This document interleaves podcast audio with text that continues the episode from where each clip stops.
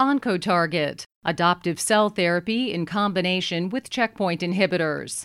Volume 11, Issue 22 of Oncotarget reported that there are rationale and evidence supporting immune therapy in ovarian cancers. The authors investigated the potential for adoptive cell therapy from in vitro expanded tumor infiltrating lymphocytes in combination with checkpoint inhibitors and conducted immunological testing of ex vivo expanded TILs.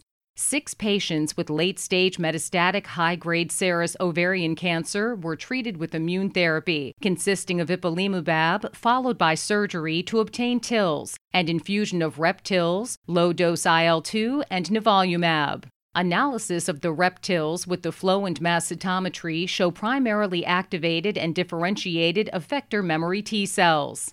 Furthermore, the author's data indicate that the addition of ipilimumab therapy improves the T cell fold expansion during production, increases the level of CD8 T cell tumor reactivity, and favorably affects the T cell phenotype.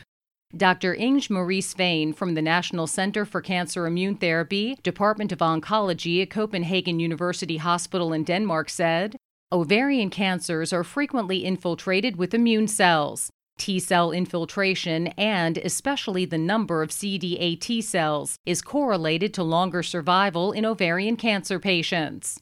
While ovarian cancer is characterized by a low to an intermediate mutational burden, a feature generally considered as an indication of low immunogenicity and responsiveness to immune therapy. The authors and others have demonstrated tumor reactivity amongst TILs and peripheral blood lymphocytes in ovarian cancer patients, suggesting a potential for immune therapy.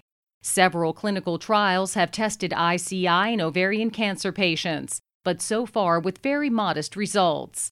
A study in 20 ovarian cancer patients showed an overall response rate of 15% with the anti PD 1 antibody nivolumab.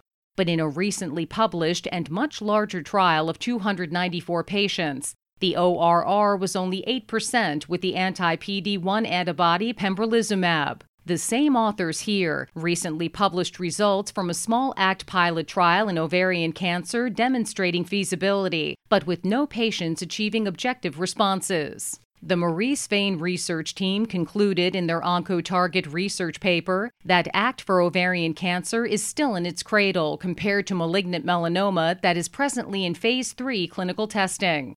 However, cumulative evidence points towards a potential role of immunotherapy in ovarian cancer, but with the modest efficacy of established ICIs. Thus, combination immunotherapy might be a way forward supporting the continuous development and refinement of ACT therapy for this purpose.